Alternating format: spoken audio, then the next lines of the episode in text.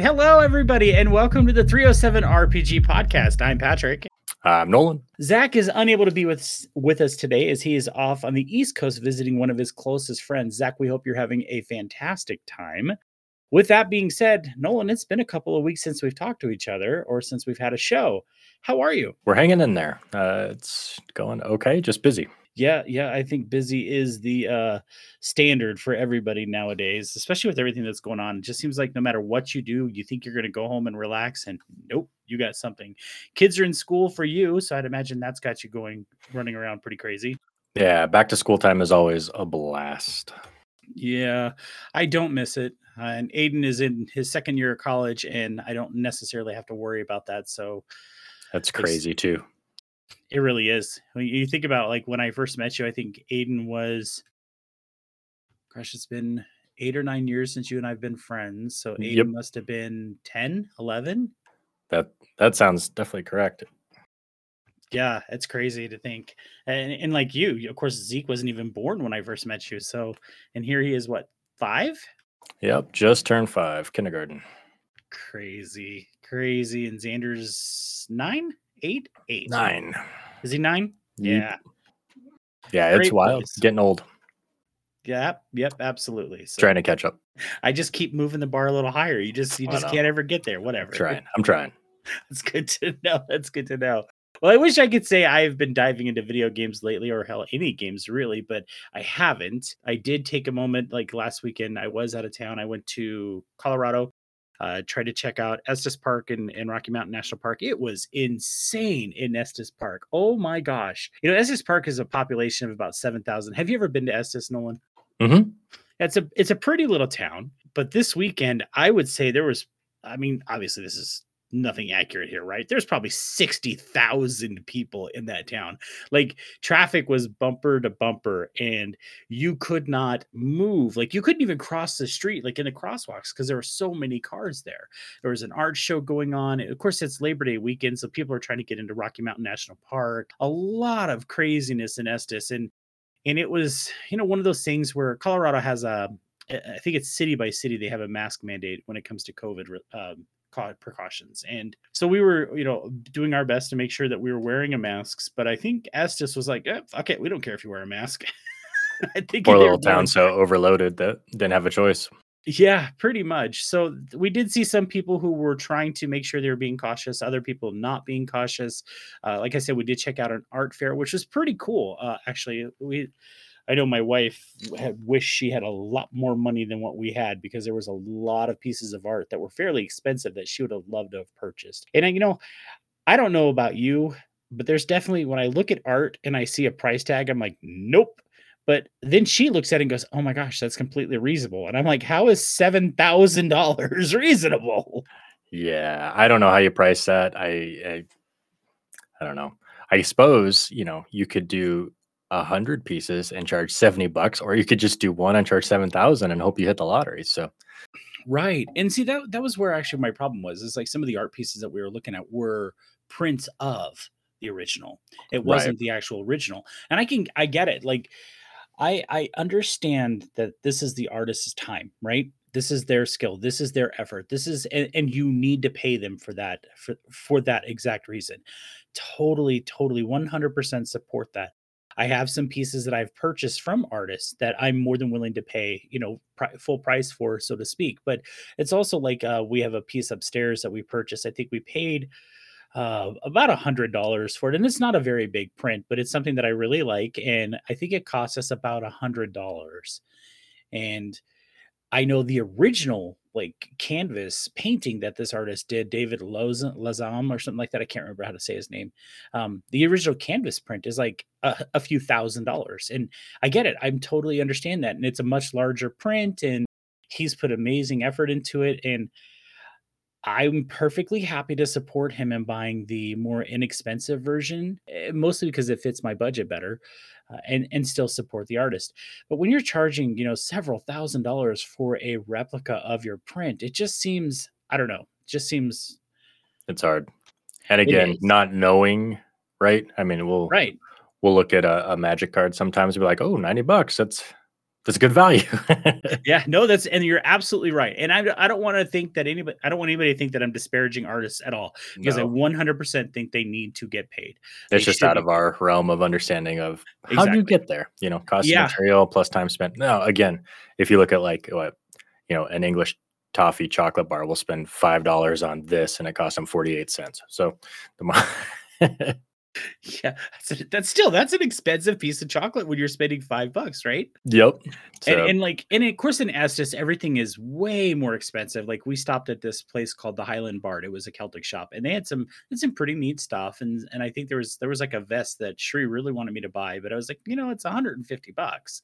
I'm just not down, and because I'm only going to wear it like once or twice, and that's it. And she thought it would go great with my kilt, and I'm like, well, now you're mixing Irish and Scottish, and it's not really. And she's like, no, no, no, it'll be fine. But anyway, um, we did purchase a couple things at that shop, but then I got outside. Like she purchased a pair of like uh, I think they were knitted gloves, right?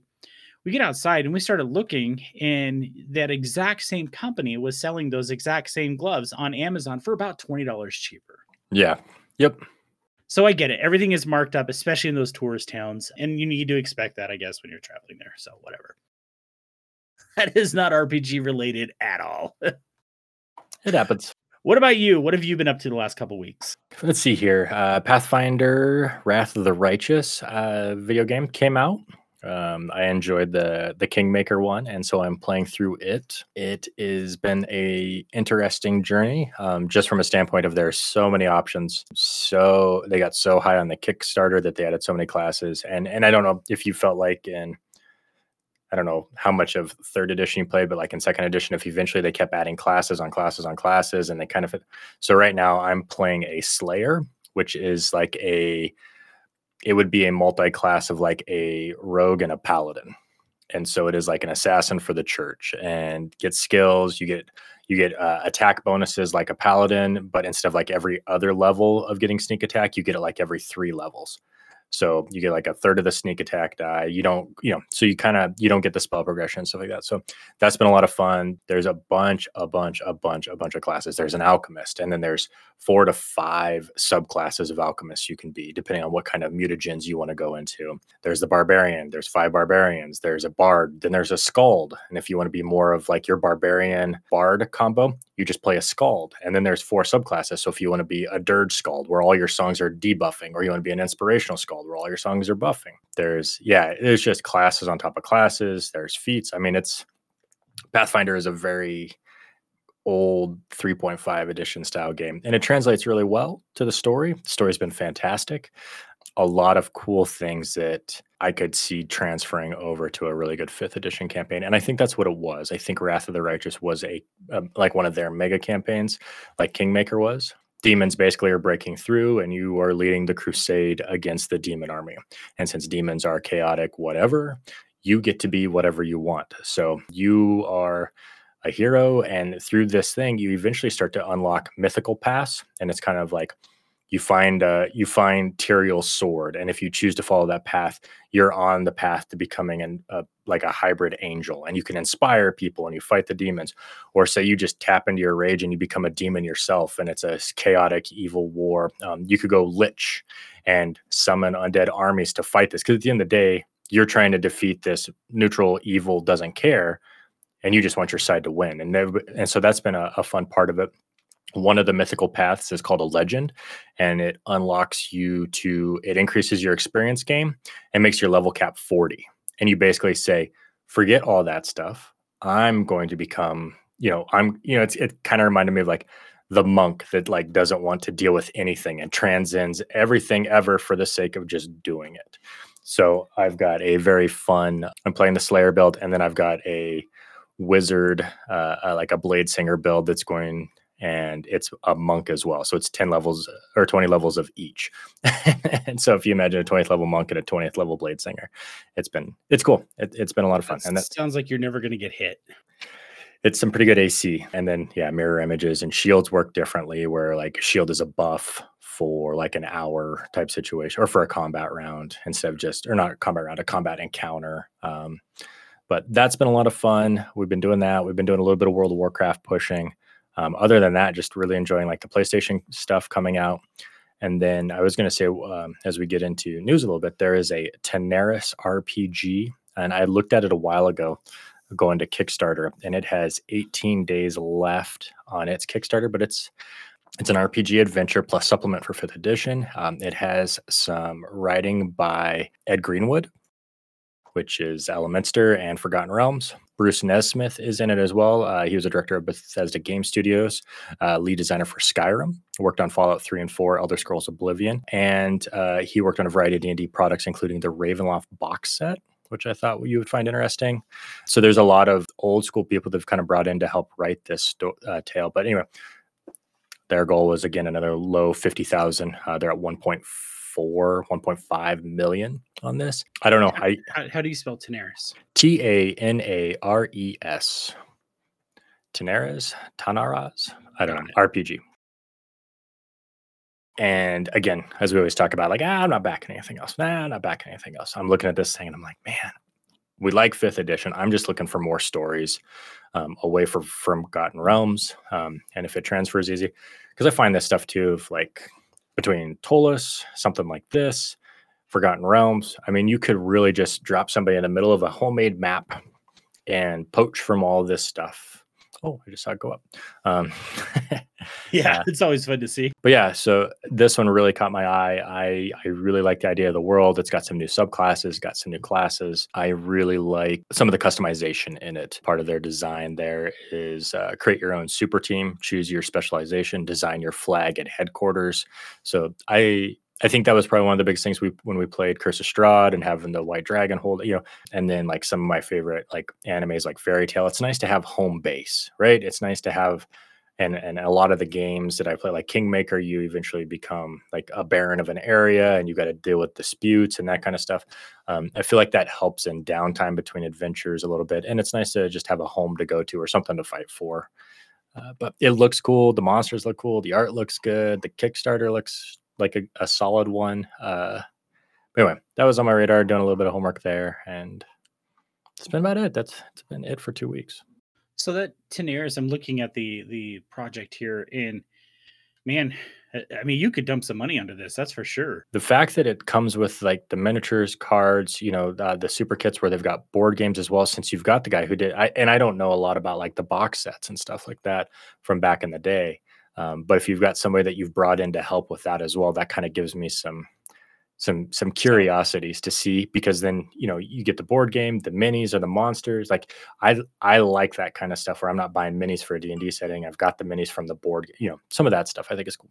So i actually purchased the original ravenloft box set that bruce nesmith has worked on which is kind of funny and it, it was uh, much different than like what we see in the box sets now. It's much different from like the the curse of strahd revamped or or even the beadle and grimm right? Uh, mm-hmm. so that one would have it would have maps it would have character cards cards, but they were bigger, like almost like postcard style. Or I remember the Curse of Strahd, or not the Curse of Strahd, but the Strahd von Zarovich one was like an eight and a half by 11 inch sheet. It was made on card stock, and then you had Strahd's stats and history on the back. So, it, and, it, and of course, it came with an adventure, and usually it was a smaller booklet, kind of like what um, Beadle and Grimm has done.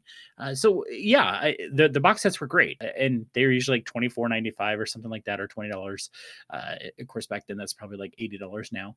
Uh, so no, I, I think this is fascinating. I did go ahead and grab a link to this uh, Kickstarter and throw it in the show notes. So if anybody wants to take a look at that, please do. Like Nolan said, it's at 1.47 million right now.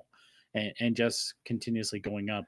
It looks like there's multiple options to buy in. Like you can just get one of the Tanares books, or for like seventy dollars, you can get all the digital files, uh, which is probably if you if you're trying to save money and still want to get everything, that's probably your best value right there.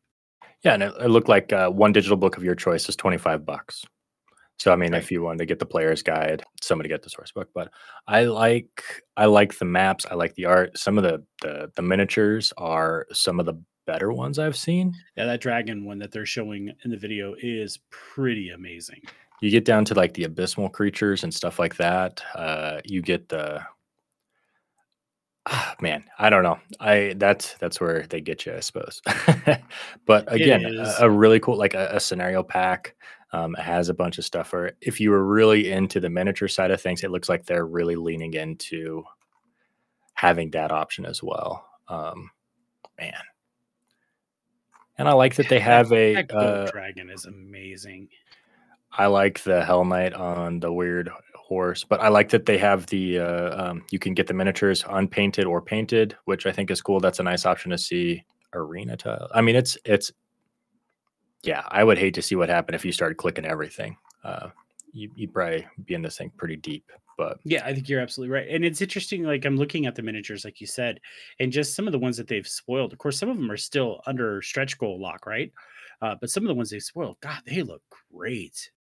I like the extra classes as well. Dragon Blade, something called a Mad Walker, an Elementalist, and a Redeemer. I I think that stuff's pretty cool. I don't know. I mean, it's it's neat. I like the art style. I like. Uh, it caught my eye. It has some big names to it. Way of the Kinetic Fist Monk. I mean, I'm down when you start mixing psionics and monks. I always thought that should have been a lot more uh, all the time. Did you see the penumbral dragon? I did. Whoa, that thing's Mhm. scary. Yeah, so it looks like they've got some pretty good stretch goals. Uh, looks like they got a few more to hit as far as like locations and stuff like that. But I, I don't know. I I'll keep my eye on it. That's for sure. 18 days left. That's awesome. Yep. Link is in the show notes. So be sure you check that out if that's something you're interested in. All right. So let's jump over to the news real quick. Um, before we do, though, I just want to say our topic of the night is actually kind of a, a, a- these are a few of our favorite things or, or the things that we're most looking forward to. There's been a lot of stuff that was spoiled the last couple of weeks, and, and we thought it might be fun just to talk about some of the stuff that we're looking forward to, be it film or you know cinema or books or video games or whatever so we'll get into that in just a little bit. There's a little tiny bit of news to talk about, and we're going to jump, of course, as we always do with to D and D. Uh, There was a preview of the Jabberwock, a monster from Wild Beyond the Witchlight, uh, uh, recently released on D and D Beyond. This monster, I didn't realize this, was released in the second edition D&D's Monster Compendium Annual Number 3, which if the books I'm thinking of, they were these big like long almost like legal legal paper length but not width uh books uh, that were paperback and all black and white and um anyway if they're the ones i'm thinking of. This is a they're calling it what are the, what is some sort of dragon uh, the burbling dragon now this is of course influenced by lewis carroll's jabberwocky if you're not familiar with the jabberwocky which would blow me away if you're not uh, this is from alice through the looking glass or alice in wonderland I do have a link in the show notes of the video of Benedict Cumberbatch reading the poem "The Jabberwock" on Mondays uh, for D and D. I'm, if I'm not mistaken, she is burbling this guy. CR thirteen. Yeah, I think. I don't know. I, I think that one's going to be a tough one. There's some some coolness that happens there, um, but when it attacks uh, charisma saving throws, uh, I'm happy it only has 115 hit points because anything longer than three rounds, you're probably not having a good time. Right, and and I think that's probably so. I, was looking at it just quickly. The things that caught my eye was number one, the AC of eighteen, which was a I thought that's pretty high. But then I looked at how low the hit points because I've seen like characters, you know, of a decent level, especially at that level, throw out some massive damage in one swing. Yeah, So I, I'm curious to see how the creature's gonna hold up. I was listening to, I, so I of course I wanted to listen to the poem after reading this, right? And I don't know, are you familiar with the poem at all, Nolan? Have is it how long has it been? it's it's been a while. Yeah, I kind of figured. I figured you knew it, but it's been a while. So, like, one of the things they talk about in the poem is the young man who fights the Jabberwocky is carrying a Vorpal sword, which I thought, wow, that's that's awesome. Uh, and there were Right. some other tie-ins, and I can't remember exactly how it worked, but I thought, you know, it'd be really neat if um if WotC has pulled like, okay, if you fight the Jabberwock with a Vorpal sword, you actually get a bonus, you know, things like that. I thought would be really neat. So who knows?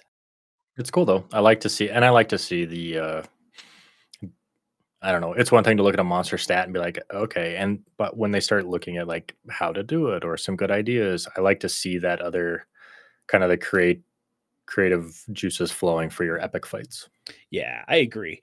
I agree because I mean, it's one thing to fight a red dragon, right? And then there's another thing to fight a red dragon when the scenario has been thoroughly planned out and the DM knows exactly how to run the fight, knows what to expect, and makes it so where it is an epic, challenging fight. With the one, I love those fights where at the end of the day, the entire, you know, like the players lean back and go, "Oh my god, that was tough." Yeah. You know? And I think I think if you look at as probably non-realistic or comparison, I guess. I mean, we're talking about dragons here, but The Hobbit, right? If you want to talk about probably a really solid encounter with a red dragon that has everything, right? You're trying to sneak in, you get caught. The DM's like, You got caught. Why did you split the party or whatever? And the thief happens to have like a 30 and, you know, persuasion. You know, he's got expertise in persuasion. He's dropping 30 bombs. Okay, we're having a conversation here. That's fine. And then you got the person at the table that's like, All right, you know what? We've waited long. How long has it been? Well, it's been like five minutes. No, it's been like two hours. We're going to get them, right? And then they just come barreling in as shit hits the fan. And now all of a sudden you've got this encounter going through different layers of the dungeon, right? So, again, like that's in my mind, that's like, can you imagine that as an encounter? Like, well, how do you finish it? Well, we uh we start the forges. Well, it's they're cold. Can I get the dragon blow blow fire on me? I guess. Let me roll a percentile. Sure as shit. You got it. He, he blows fire on. Okay, the forges are hot. What are you doing? How much gold and how much of that statue is finished? God damn it. There's quite a bit of it finished. It's going to be okay. Okay, it's trapped in. Well, it's hot. It's a dragon. It's not going to be dead. Now it's pissed at you, and I'm tired of fighting you guys, and you're already spent. So it's going to go kill the town. Good job. It's going to destroy the village. it's it's sick of you. And then that one party member that you left back at the village. yeah, and that's where we close for the night, guys. Back at town. This is what's happening. Oh, cool! I happen to have a dragon slaying arrow. God damn it! Okay, you one shot it. Yep, it's a crit. I smite. Whatever. 115 damage. The dragon's dead. Huh. Well, son so, of a bitch. good, good job. I guess you level up. You're now the king of the town. Uh, right, right. The rest but, of you, fuck off. Bard over here. Yep, good job. Well, you guys have a keep with all the gold. He got all the experience in the town. Uh, oh, what Bard's mad now? He wants some of your treasure too. totally destroying the party. Here we go. all right, Gree takes over. How do you want to do this? So, anyway, there's a, there's a nice rant of That's how awesome. to play it. Go with it. But yeah, I, I, think those things of when you have those multiple layers to a character or to a even the bad guy, right? I think that's great. Yeah, I agree. I agree. Speaking of Wild Beyond the Witchlight, Gale Force 9 has partnered with Wizards of the Coast to release some interesting and pretty cool products to enhance your playing experience in this new setting. Uh, these include new miniatures, an extra large DM screen, and I mean extra large. I think this is like an eight panel DM screen. Uh, it's uh, pretty big. It is. It has information for the three splinter realms of Hither, Thither, and Yon, uh, and more, and also some maps to be used at your table. All the products looked highly detailed. Nolan, did you take a look at those? I did. I I will say, out of all of, I would probably play one of these uh, rabbit folk. I think they look really cool. What? I know. I'm not much of a furry, but I could I don't know. I don't know what it is. And maybe it is because of the way their ears are up. I just imagine them looking like the Ninja Turtle headbands. So I can see them as Ninja Turtles and Ninja Turtles were cool. So there you go. Fair enough. Yeah, they they look cool. Uh, I am I am very much not excited for this one as far as like campaigns go and stuff like that. But I am curious to see what it is. Again, there's a lot of times where I'm like, yeah, that's not my jam. And I look at it and I'm like, all right, I was wrong. Right, right. Yeah, I'm not sure how I feel about feel about this setting in particular. I don't think it's going to be a book that I buy. It will be one that I will look at and read like articles about it just to see where my interest lies with it. I do think the Feywild is a fascinating area, but I'm not so yeah. sure it's something I want to spend a whole lot of time in. But who knows? Well, and I think that's one of those things of again it being the first one in the Feywild and starting to see some of these planes. Um, I think there's enough of the elves out there and Eladrin and interest that I'd be curious um, just to kind of get a, a, feel of what it's supposed to be like. Uh, again, the carnival thing is not really my jam. I still have a childhood fear of clowns, so. and it feels very Darkmoon Faire-ish to me. Yeah, yeah, I could see that. So I don't know. I, I, I am curious to see it, seeing an entire adventure where you can you're you're better off not fighting. I think is very interesting to see how that goes, and I think there's a lot to be learned from that as well. Sure, um, especially after playing vampire and stuff like that. Like that's where I'm saying I think I'd probably be pleasantly surprised. Speaking of pleasantly surprised, although not necessarily D and D news, uh, still but still within the boundaries of 5e, Tracy and Laura Hickman. Uh, Tracy, of course, is one of the original. I think Laura was involved too. One of the original creators of Dragonlance have announced a new setting for 5e: Sky Raiders of Abrax, Abrax, Abrax, whatever. There isn't a lot of information about this out there yet. Uh, they did say it is coming to Kickstarter this fall. They're calling the setting a sky high fantasy and said it is brought to life through their unique living tome system which I did a little tiny bit of research on Living Tome System, and it's really how Vampire the Masquerade was created when you had these books like the Book of Nod, so to speak, where it is a book that you can buy for outside the game, but yet if you have a copy of it, you can use some of the information inside the game. So it's kind of this the books help guide the creation of the story. Uh, Nolan, did you take a look at this Sky Riders, uh, Sky Raiders of Abrax?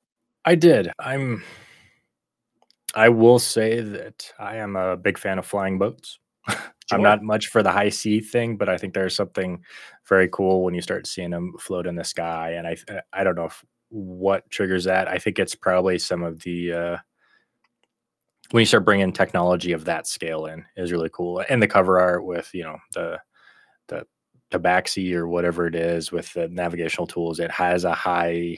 There's maybe not all the way steampunk yet, but almost like a modified between the two where they've used magic for science to create these floating things. So I think it's really cool. I like that kind of stuff. And again, a, a way to travel, uh, another home base that limits you from not just being on the ocean. You know, I, I, think it gives a lot of options. And again, they wrote right, they wrote Dragonlance, and that was a campaign first, and then they told the story. So I'm I'm curious to see what they come up with. So I, I did just a little bit of, you know, just kind of analyzing the photo, if you will, or the picture, if you will, of, of what I mean, because that's really all the detail we have, right? It mm-hmm. does look like it's drawing on Victorian age steampunk elements and then throwing D and D fantasy into it, um, which I'm okay with. I'm perfectly okay with that. I love steampunk. I love Victorian age steampunk, uh, and I like the idea of dwarves and elves and tabaxi and things like that using that. It gives me not super heavy, but almost a Carnival Row type feel to it. Yeah, absolutely. I could see that. So I, I think it'll be interesting. Uh, we, like I said, we don't have any more information than that. So it was a good teaser. There is a link to the uh, the website uh, in the show notes if you guys want to check that out. So over at Onyx Path, uh, the last two weeks have seen the release of backer PDFs for Deviant the Renegade as well as Mummy the Curse. Uh, Deviant has gone on sale for POD on DriveThruRPG. I don't believe Mummy the Curse has done that quite yet. Uh, the print copies of these and other print ready books will not be delivered until early next year, as Onyx Path has said there is complication with supplies for their printers. Um, which we knew about. Uh, we talked about that a few weeks ago. So it's nothing that, I mean, this is just an industry issue. I mean, every industry is being affected in some way. So uh, Onyx Path is gearing up for the launch of their latest Kickstarter, the deluxe edition of uh, Werewolf 20th Anniversary Edition Apocalyptic Record. The Kickstarter page was sent to Paradox for approval. Uh, sounds like once they have that, they will get everything in place for the launch. I did reach out to Rich Thomas and Matthew Dawkins at Onyx Path and inquired about an interview with someone from the Apocalyptic Record team. Uh, Matthew is working on getting someone to come and chat with us if that's possible. So he did point me in the right direction. I want to thank him for doing that. So we'll see if that goes through. I have no idea. Uh, we did. I know we mentioned going kind of off subject here. We did mention a couple weeks ago that we were working on getting an interview with Magpie Games about Avatar, that Kickstarter, that that project. Uh, that Kickstarter did close at like I don't know a gazillion million dollars. like over 9.5 yeah it was huge and magpie did say because of that just how busy everything was that their creative team was completely bogged down in interviews so they just didn't have anybody who was free enough to come and join us so so unfortunately that will not be coming. Uh, perhaps as we get closer to the actual release of that project we can have somebody from Magpie come on and talk to us about it just to help generate some excitement or even fill us in on it. It, it is something that was backed by our crew. Eh, um, I'm very excited to see Nolan and his kids play that game. Yeah, me too.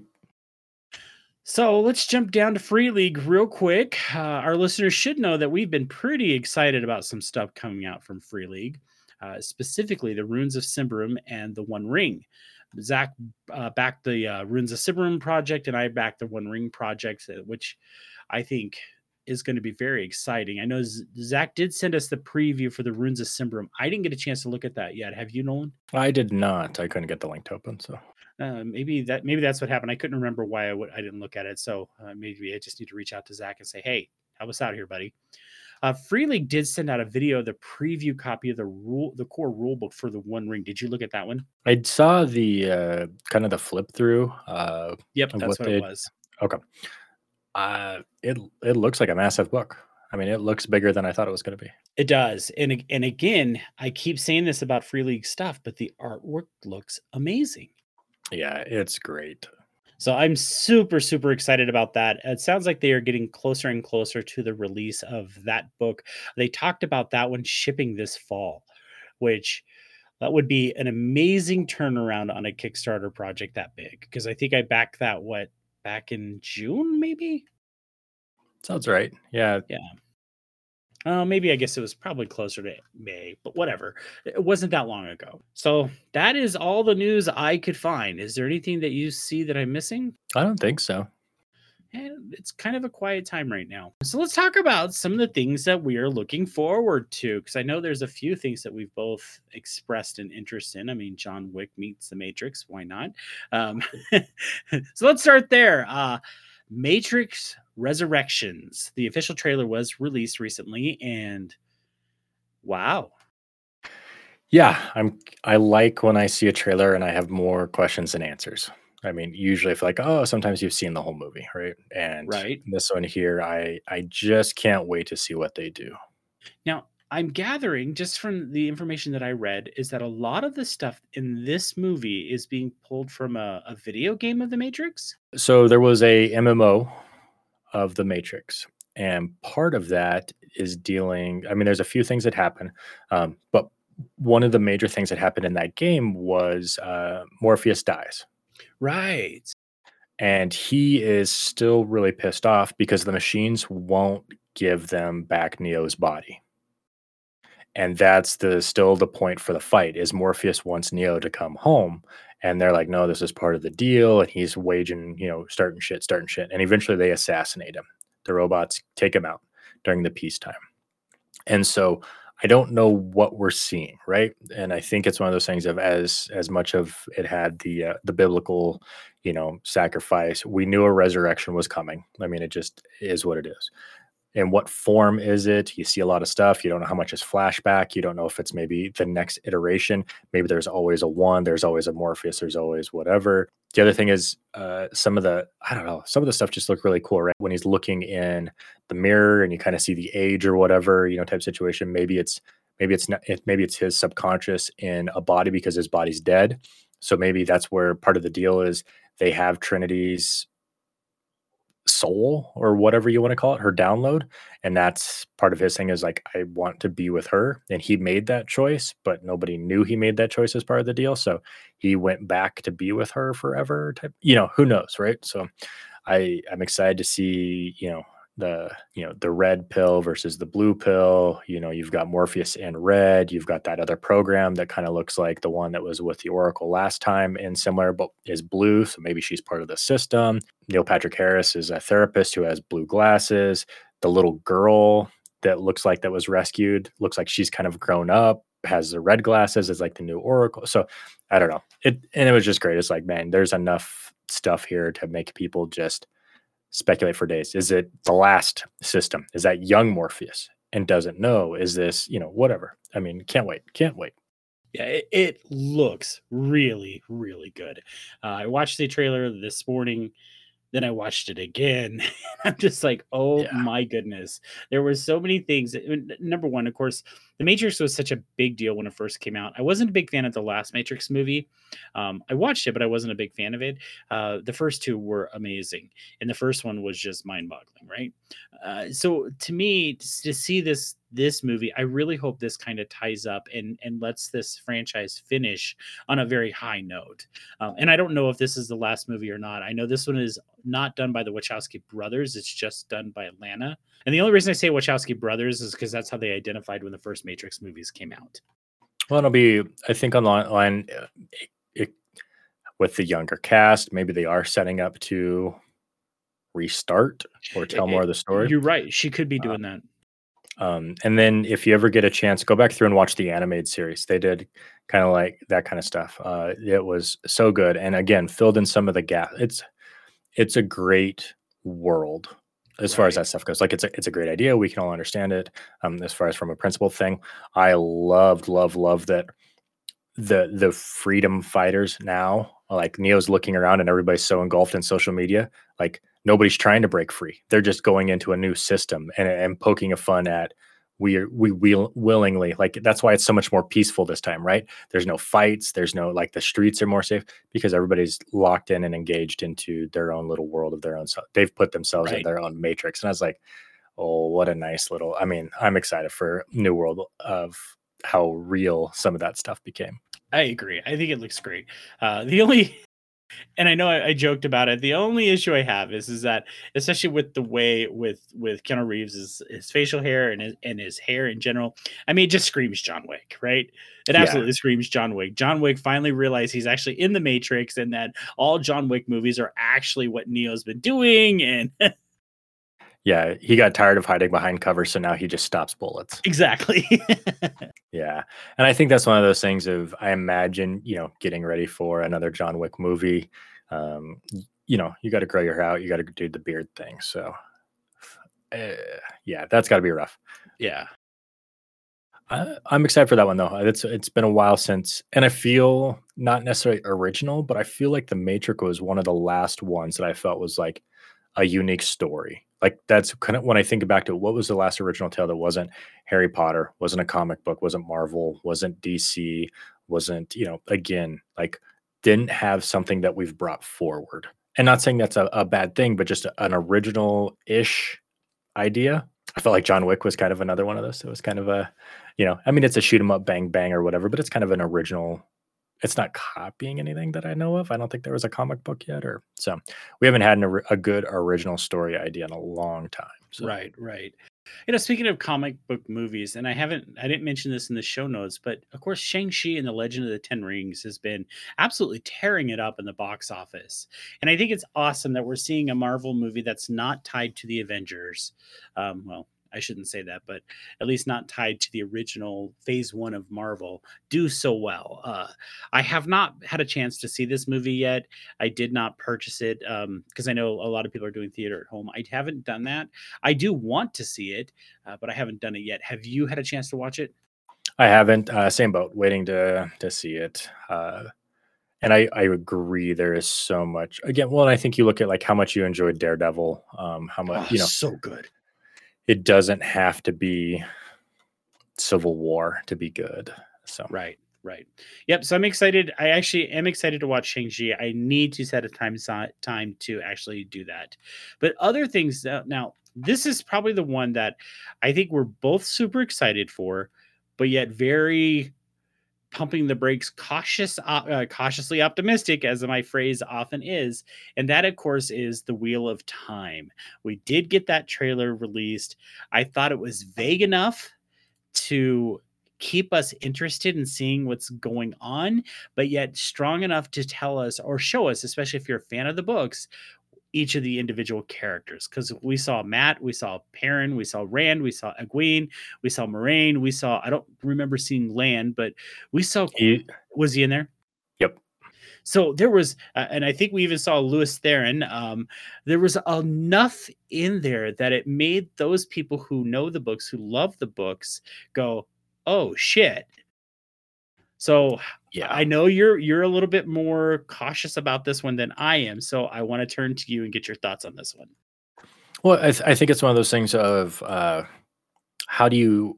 It's such a massive story, and you can't give like you can't give away what's happening, right? I mean, the big thing, you know, the the, the dragon reborn is the whole story, but we don't know where or what and how until very much later in the tale. So you can't just open with it and be like, "Oh, this is this is who the story is about," or "These three are," or "These four are," or "These five are." Like, you know what I mean? So it's like, how do you get people hooked on something without giving it away? So for me, it's like all the books blend together, and I was like, "Well, yeah, but I didn't get to see anything I wanted to see. And I'm like, oh yeah, most of that stuff probably doesn't happen for you know till the end of the tale or whatever. Um, there is a very cool scene towards the end when she's uh, summoning the lightning storm and, uh, and she's kind of doing the movement stuff. You see Lan like rolling around through the magic, cutting people down, and it was just one of those. Oh, I didn't see that. I need to go back and watch that. Yeah, he's. Uh, I don't know who the actor is, uh, but he's. Uh, he very much looks like a samurai warrior type situation, like a, a martial artist for sure. Um,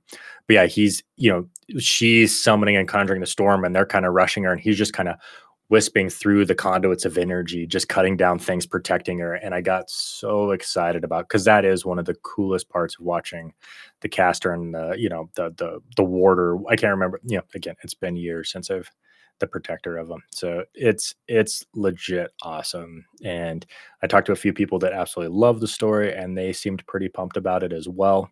Um, and it really is. I mean, from a realistic standpoint, you know, the Dragon Reborn is is kind of like it's it's kind of like Aragorn and Lord of the Rings, right? Like it's got this destiny, it's doing this thing, but it is so much more about the other pieces of it's not about him becoming king, right? It's just a side piece that happens to happen during this major magical warfare, you know. And so they did a good job of showing the the magical warfare. Uh, so I don't know. I'm I'm I'm hoping it's good. They did get picked up for a season two already, right? Um, and I heard a lot of it took a lot of time because it sounded like they they kind of did the Lord of the Rings style where they built a lot of sets, they built a lot of props, they built a lot of towns. It looks really good, and it also rolls me back to being excited for uh, another one coming out, which is the the Lord of the Rings. Yeah, Amazon yeah, series. Yep. So if they're taking that kind of care in this one here, and and you got to know you have huge shoes to fill. Oh my gosh, right? I mean, so for me, Wheel of Time. When I think about Wheel of Time, because I first read uh, the Eye of, the Eye of the Dragon, right? Isn't that the first one? Holy cow! It's been so long. I actually am I keep telling myself I need to go back and read it because I actually, I never finished the series because I think I got to Path of Daggers and just kind of stopped because there was so much and it just seemed like it was never gonna end. And of course, Robert Jordan died, um, and Brandon Sanderson, fantastic writer. Glad that they tapped him to finish the series. Had to come in and finish it. So I I, I need to go back and reread it. Um, if if you count, uh, there is a prequel that's set 20 years before that deals with the war so you kind of get that. That came out later. Um, but in total, there are 14 books. And if you decided to listen to it on audio, it would take oh you 19 God. days, five hours, and 25 minutes of continuous reading. Listen. No, no, no, no, no. So Eye of the World was the first book in the series, not Eye of the Dragon. Um, and it, and what caught me, I remember my friend in high school, his name was Scott. He was reading the book and him and I we go back and forth uh, reading different books, reading fantasy novels, and this book, what I was so intrigued by it was the the town or the the, the community of the Two Rivers because I grew up in the community of Two Rivers in Alaska, so okay. I was like, oh, that's cool. I'm gonna read this, and I just remember being completely smitten with this book. I couldn't put it down. I and I joke, and I've talked about this before on the show that I used to skip school just to read. Well, this was the series that I would skip school to read because whenever the new book would come out, I had to stay home and read it. And I think for me, um, I got into the series soon enough that The Great Hunt was still in trade paperback. It was the bigger paperback version. And then what's I don't even remember the series, all the books. I need to look it up real quick. Uh, what's so? It's the Eye of the World, and then is the Great Hunt next? Yes, Eye of the World, Great Hunt, then Dragon Reborn. Okay, so I remember buying the Dragon Reborn when it came out in hardback, and just being stupidly excited about getting that book. Um, and this was like other friends of mine within the um oh, the new spring that's the one you were talking about okay. Other friends of mine that I, in high school we would all just like you were lined up at Waldenbooks waiting for this book to come out because we were so excited about it. And the same with the shadow rising the fires of he- heaven lords of chaos uh, so yeah about path of daggers is when i finally stopped reading which is funny because i have a signed copy of the path of daggers by robert jordan. Oh very cool. So I need to go back and reread every one of these books. Uh, and I think I would thoroughly, thoroughly enjoy reading every one of these books. And I am stupidly excited for this show. Yeah, I think it's interesting take. I was talking to a friend of mine who was like, uh, he really hates Rand. Like just really like that guy is so whiny and so like it's just one of those things. I'm like, yeah, I should probably reread them too as an adult because as a kid, I was like, yeah, I, I, didn't have a problem with the boys or anything like that. And just about anybody that's read it as adult hates the boys. so it's like interesting. That's, that is funny. I will say that I was never a big fan of Rand. Matt and Perrin were my favorites. Yeah, Matt was fantastic, and so was Perrin. Yep, I love the idea of rolling the dice just to see how things are going to go. Well, here we go. Yeah, and I like. I again, I think the story. It would be an interesting um, take to do it. I'm curious to see how it evolves, right, to to modern era to make it fit too. Because, yeah. But anyway, yeah, that that looked like a great trailer for sure. Um, go back, watch it again. Look for Lan. He. Yeah, I'm, I'm going to trust me. You know, the other thing I'm really excited about it when it comes to, and this is true in any fantasy novel eh, or fantasy adaptation of a novel, movie, whatever. I can't speak. Um, learning how to pronounce the names. Well, or at least, yeah, listening to how they choose to do so. Right. Like I used to say Egwin, right? And then a friend of mine's mm-hmm. like, no, it's Egwene. And I'm like, oh, that probably does make sense. Uh, Moiraine Sedai. I, I, don't even know if I'm saying Sedai correctly for that matter. Is it Sedai? Is it Sedai? I right. don't know. So yeah, yeah, that makes sense. I, I, uh, yeah, like I said, I'm stupidly excited for this show. Yeah, I'm. I like. I'm happy it's a series. I'm happy it's not a movie. I feel like you can tell more across, you know, eight to 13 hours than you can right. off of too. Right. So, and I, and I think as always, when we see these kind of things, we have to remember that this is a cinema adaptation of the books. It's not going to be the books, you know, through and through. Mm-hmm. Hopefully mm-hmm. there's enough there that we can recognize the books, you know. That's that's yeah. my big thing is can I recognize it? Can I recognize this as the eye of the world? Or is this going to be, you know, the eye of the world, the great hunt and the dragon reborn all blended into one? Yeah, and sometimes we do see that where they'll just use it. Again, I'm a huge Borderlands fan, um, and seeing that they're making a movie of it and seeing who they've casted in roles already like makes my tummy tummy flop. Like, oh crap! So, so that stuff is kind of you know again, not everything has to be like it. I was a I'm a huge book fan of Lord of the Rings. Not seeing the Dunedain warriors show up broke my heart, and I still hate it. But I still love the movies. You so. still love the movies. Yep. Um, in fact, that one uh, TikTok I sent you earlier this week talking about the different languages that Gandalf and and um, um, uh, Sauron spoken was awesome. Yep. Yeah, I thought that was fascinating. The the little details, and uh, again, mm-hmm. that's one of those things. If you handle it with care, it's going to come through. Absolutely, absolutely. So when it comes to um, games. Let's let's talk games um because that's what we normally talk about on this. For me my my my excitement is definitely on the products that i have coming from kickstarter. And as although i'm excited about like some of the ancillary products like there's still a book coming out for cults of the blood gods that i'm really excited about for vampire the masquerade um but i don't think any of them have me as excited as free leagues the one ring. I am just head over heels in love with this project and absolutely it's like i'm every day I, I, go to the mailbox with this like faint glimmer of hope that it's going to be there even though i know goddamn well it's not going to be there. Um it's that christmas morning what did you get for christmas anticipation? I cannot wait to have that product in hand. Yeah it's it's really pretty. It is. I'm excited to see that one. It's going to be one of those where i like text you hey it just came in i have yeah let's check it out I'm super Most excited. of what I've got coming have been some interesting things that are uh, on the digital side. Um, again, PlayStation 5, 4, whatever, had kind of its opening this weekend. We saw a new God of War game dealing with Thor that's pissing everybody off. I don't know if you've seen how that's made the everybody art, mad. The artwork of Thor, I heard that's got people very angry. Right, which is hilarious because if you look at it, it's probably the most realistic representation of Thor. It reminds me of uh, your world bodybuilder guy. Oh, Hafthor. Yeah, he's got the he's got the bodybuilder like gut, like world's strongest man type thing, beer drinking. Yeah, you yeah. know what I mean? That thing. So, and he doesn't look like Hollywood Thor, and so people are like, oh, he's supposed to be hot, and everybody else is Have like, Have you seen Hafthor recently? I know he cut a lot of weight and 115 pounds. That guy yeah. looks holy crap. Yeah.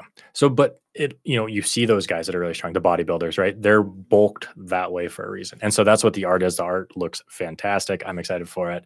Um, he's got the big old barrel belly on it from drinking the beer. And, you know, I mean, it's like, dude, he looks like he's gonna mess you up in a fight. He doesn't look like he's gonna like worried about getting his hair in a knot or something. So um, that looked really cool. Uh, of the Old Republic looks like it's getting remastered, and I, I for PlayStation Five. I love that game. Hopefully, it's similar to what they did. Uh, again, one of those things of I don't know. I don't know if I want it to be similar to what it was or the same story modernized. Like I, I don't know. It was a fantastic story though. That one looks really good.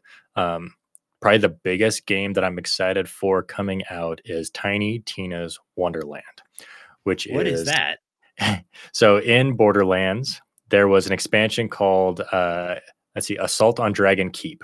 And Tiny Tina is a little psychopath girl that likes explosions and blowing up bad guys. And she's like six, seven, eight, nine years old, somewhere in there.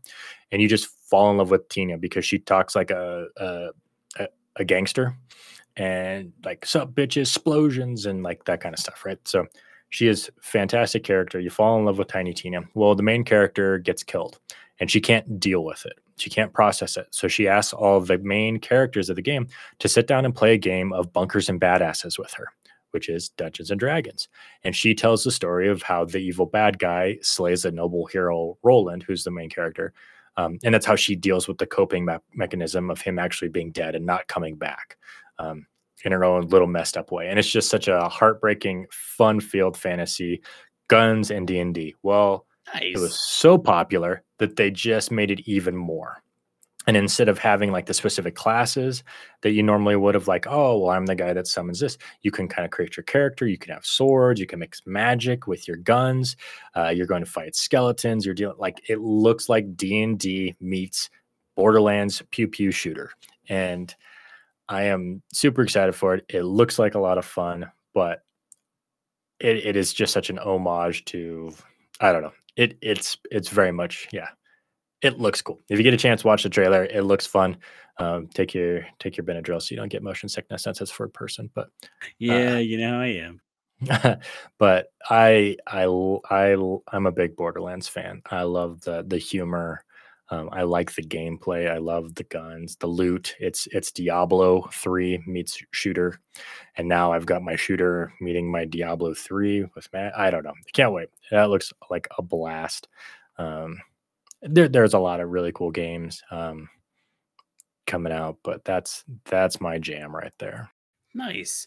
I don't have any video games that I'm super excited for. I have been trying to spend some time playing Warhammer Total War 2.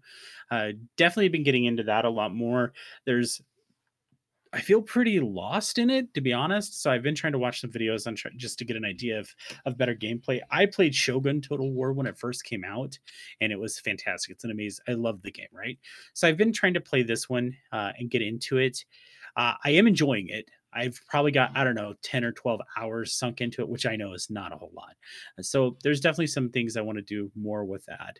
Uh, but other things that I'm looking forward to, and I have actually purchased this, but I haven't had a chance to look at it, and it's actually a book um you know there's obviously been stuff like i know the starlight enclave came out i actually grabbed that on audible and was listening to that at work um there's other uh, other things that i you know have listened to i've been trying to use audible more i'm not really a book on tape person but it definitely helps pass the time at work however there was a book that i saw that was recommended um a random TikTok that I saw, and in the book is called the the Priory of the Orange Tree. Have you ever heard of this?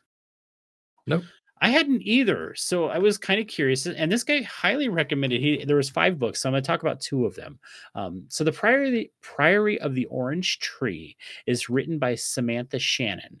Uh, it is a compelling high fantasy novel filled to the brim with dragons, dueling religions, magic, and political intrigue. Shannon's strength is breathing new life into the genre with a cadre of richly imagined, powerful women at the center of its unforgettable fantasy world. The three civilizations at the heart of Shannon's, Shannon's book have all been shaped and honed by their relationship to dragons. In the matriarchal uh, dragons are seen as entirely evil, while in the east, they are worshipped and ridden by dragon riders. In the south, a group of female mages live to keep the evil draconic leader, the Nameless One, and his ilk in check. It soon becomes clear that the Nameless One will return and that civilization will rise and fall in the process. It is in these moments, when societies collide and a richly detailed world emerges, that Shannon is at her best. And I've read other reviews, and every one of them just speaks so highly of this book. Uh, it's a massive book uh, several hundred pages. I think the book is like this thick, right? Uh, but I, I recently purchased it, and I gotta tell you, I'm I just need to get through a couple of other things. I'm super excited to read this book. Nice. And there's another one I wanted to talk about.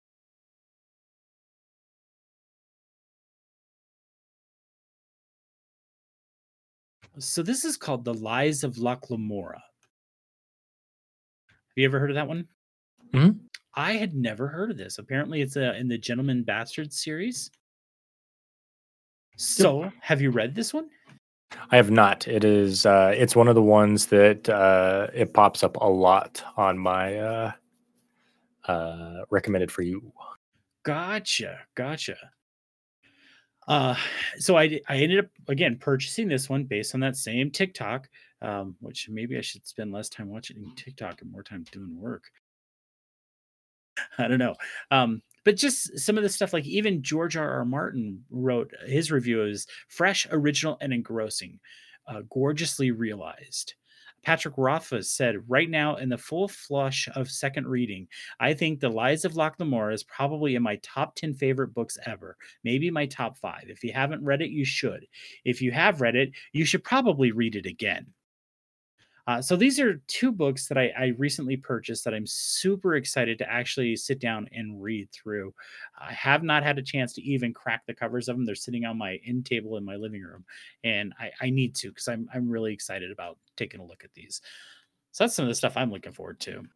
Well, I think when you grab some of those different books and stuff like that, it's it's nice to uh, be inspired from a different direction. Right. Um, we get in the the vein of reading, uh, you know, getting ready for the next campaign or studying the world that you're going to be playing in and you kind of just get locked into this small little scope of what's there and then grab some other stories get inspired by it um, and it, it helps a lot. I mean it really it does, does. yeah well, and it's nice to like uh, so uh, you know you are you're aware of this, but I've taken a step back from DMing and I'm just running the game on Monday, and now Zach's running our Sundays game. Um, for me, this gives me a chance now to dive back into one of my favorite pastimes, which is reading, and so that's why I'm like, okay, I'm going to start picking up some books. So I got those two. I got another Horus Heresy novel because I'm a huge fan of those books, um, and and just you know just kind of grabbing things here and there uh, that I can start reading through. And I, I, don't just read fantasy; I read other things as well. Like I have a book on uh, Norse gods. I have a. I just recently purchased a pocket guide to the Havamal. Um, you know, things like that that I enjoy reading. Reading is without a doubt my favorite thing to do. I love to read, and sometimes it's you know reading RPGs, which I'm okay with that. But at some point, I have to take a break from trying to learn a system and and or learn a setting and read something for just pure enjoyment. So I find that I get I get really bad bouts of as I call it creative ADD where I can't I can't wrap my hands around something. Um, I'll read 18 20 pages of something and be like no grab something else or I'll start a game and I'll just stare at the screen for a while and I get so frustrated in that cycle that I'll just go to bed like I really get like decision paralysis to a point where I can't function um, and I find reading books helps that if I can get into it. Um, the other area that I struggle with that is I've stepped away from reading books because during that time period, I've trained myself now to grab a pen and start writing. So that way, it's my ideas getting out versus being I don't know. It's my uh, my theory of uh, World of Warcraft has destroyed my ability to create because I'm enjoying their story being in their world that I can't come up with an original idea. So I've been kind of like you said, trying to read stuff outside of fantasy so I can kind of be creative. But the big thing, like my character for D and D, um, he speaks off. He kind of has a whisper. He's kind of gravel, growly voice. It's because of Jake the Snake Roberts. Straight up, just absolutely enjoyed the resurrection of Jake the Snake Roberts. Yeah, it's a good movie. Yeah, and so seeing him and seeing kind of his mindset and looking at a D&D character from a wrestler persona of playing a character um, helped me do that kind of stuff. So that's been my motivation lately of again, it's it's cool to find some of the stuff outside of the world and take a little bit of a break, but I'm getting to the point now where it's like I've got all these creative ideas and it's time to write again. So that's awesome. That is fantastic. Yeah, I keep telling myself like I have a bag that I keep stuff in um, that I want to like. I, I always see these people coming to work with a backpack on, right? Um, Shane at your work's a great example. Shane always has his backpack with him, and and I'm I'm kind of like, what the fuck do you carry in it? What do you need every day? And I and I know there's people that carry backpacks every day. And I'm this is a genuine question. What do you carry in your backpack that you need to have with you at all times? So I'm like, okay, maybe I should put together a backpack and have like I have a, a book, a blank book that I wanted to use to to write things in. And I just haven't ever been inspired to the point where I grab it and pull it out. Or truthfully, I forget I even fucking have it.